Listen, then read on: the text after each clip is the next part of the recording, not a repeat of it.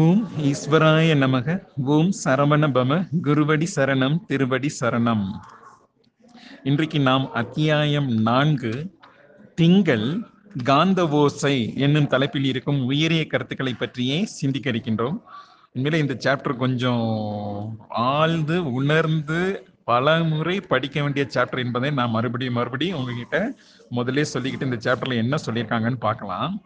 அதுக்கு முன்னாடி உங்ககிட்ட ஒரு கொஸ்டின் கேட்குறேன் இளையராஜாவின் பாடல்களை கேட்டுக்கொண்டே இருந்தால் நாம் அனைவரும் ஆன்ம விடுதலை பெற்றுவிட இயலுமா? ஏன்னா இந்த பா இதுல இப்படிதான் கொடுத்துருக்காங்க. அதாவது நல்ல இன் இசைகளை கேட்டுக்கொண்டே இருப்பதினால் நமது செவியின் உத்திரைகள் யாவும் விலகிடும். அது ஒன்றே வழின்னு தான் கொடுத்துருக்காங்க. இன்ஃபேக்ட் இன்னும் சொல்ல போனா ஓசையினை கொண்டே அல்லது அதாவது இனிய ஓசையினை கொண்டே உத்திரைகள் யாவும் நீக்கிட இயலும் என்பதை உணர்வதே சூட்சுமத்தின் உச்சம் என்று கொடுத்திருக்கிறாங்க.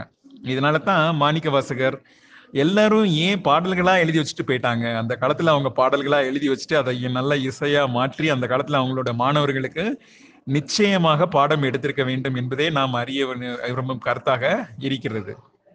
இப்ப திருவள்ளுவர் திருக்குறள் எழுதியிருக்காருன்னா அவர் எழுதிட்டு போயிருக்க மாட்டாரு. எல்லாரையும் கூப்பிட்டு வச்சு சத்சங்கம்லாம் நடத்தியிருப்பாரு. கூடுகின்ற சன்மார்க்க கூட்டத்தின் நடுவே நானே நின்று குழாவுகிறேன் அப்படின்னு வள்ளல் பெருமான் குறிப்பிடுறாரு. அதாவது இந்த அத்தியாயத்துல செவிக்கு உணவு என்பது நல்லோசையே என்று உணர்ந்தால் பிறவா பெருநிலை எளிதினில் செத்திக்கும் என்கிறார் முருகப்பெருமான். இதே நமது வள்ளுவ பேராசான் என்ன கொடுத்திருக்கிறாரு? செவிக்கு உணவு இல்லாத பொழுது சிறிது வயிற்றுக்கும் ஈயப்படும். சிறிதுதான். ஆனா நம்ம நல்லா புல் கட்டு கட்டிடும் செவிக்கு உணவு என்பதே மிக முக்கியமான சாப்டர்ஸ் அப்படின்னு கொடுக்குறாங்க. நான் இடையில எஃபி ஃபேஸ்புக்ல ஒரு போஸ்ட் போட்டிருந்தேன். அதாவது every for every hundred years if there is a gnani appears then Isaignani the name is suitably given to him அப்படின்னு கொடுத்துருந்தேன். அதாவது ஒவ்வொரு நூறு ஆண்டுக்கும் ஒரு முறை ஒரு ஞானி உதிக்கிறார் என்றால் இசைஞானி என்ற பெயர் இந்த நூற்றாண்டுக்கு இவருக்கு கரெக்டாக தான் கொடுக்கப்பட்டிருக்கிறது. ஏன்னா அவருடைய இசையை கேட்கும் போது நமது உள்ளம் உருகுது. தன்னை அறியாமலேயே சில பாடல்களை கேட்கும் போது மூளையில் உள்ள அணுக்கள் எல்லாம் டான்ஸ் ஆடுறதை நானே சில சமயம் உணர்ந்திருக்கிறேன். அது எந்த பாடல் என்பதை நான் முடிந்தால் ஒரு காணொலியில் இணைப்பாக நான் குடு குடிக்கின்றேன். சரிங்களா?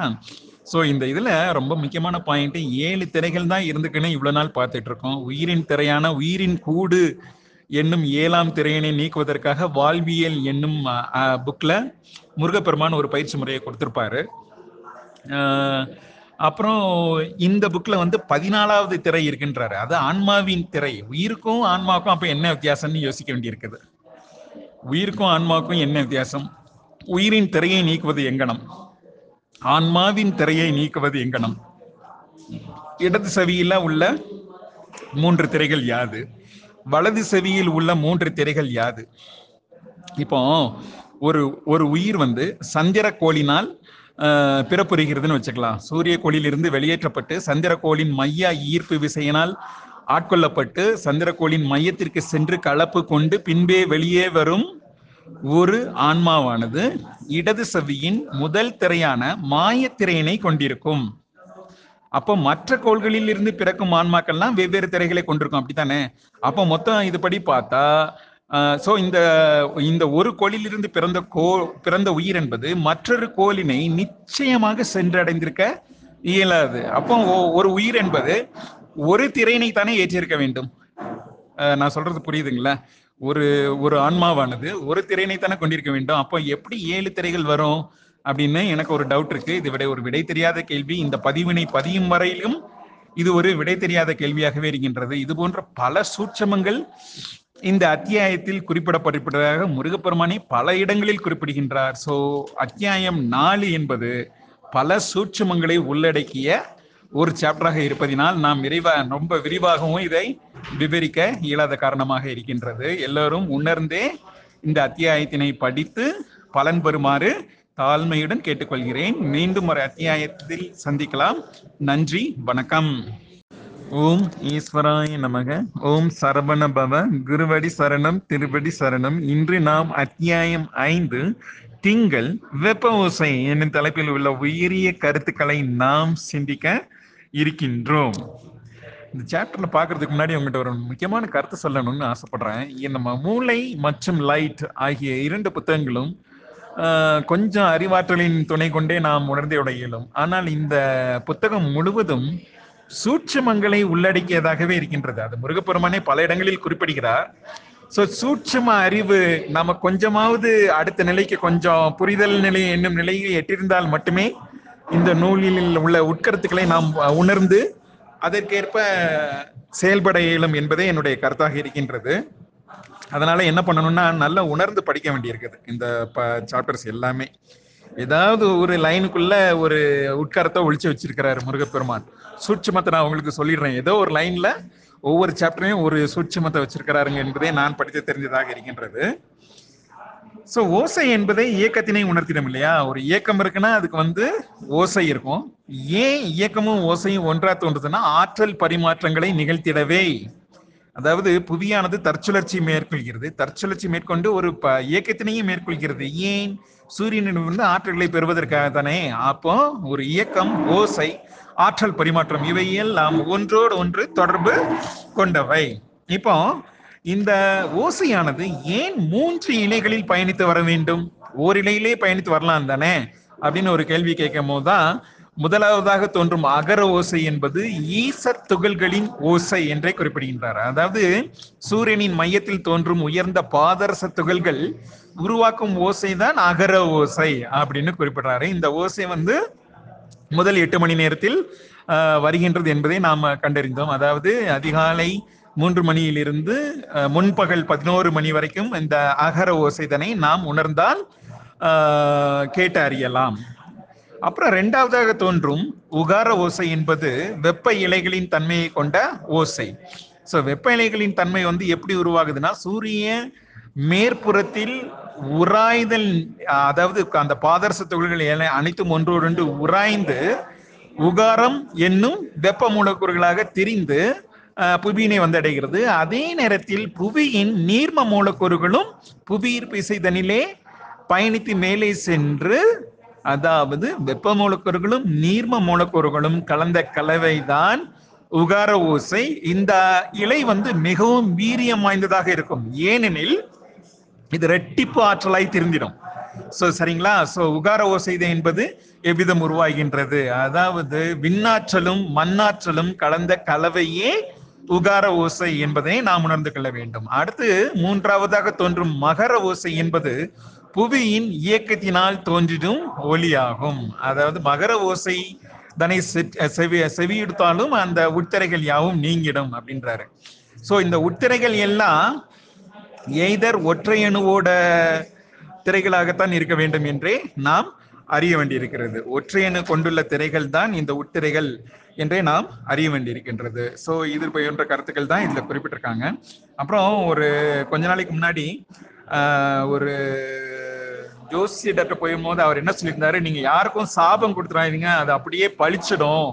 எல்லாருக்கும் நல்ல வார்த்தையே சொல்லுங்கிற மாதிரி சொன்னாரு. ஏன் அப்படி சொன்னாருன்னு எனக்கு இன்னைக்கு வரைக்கும் தெரில ஆனா மந்திரங்களும் மங்கள ஓசைகளும் பண்களும் பட்சிகளின் ஓசைகளும் இயற்கை ஒலி அலைகளும் நல் ஓசைதனை ஈர்த்தே அழித்திடும் அப்படின்றாரு.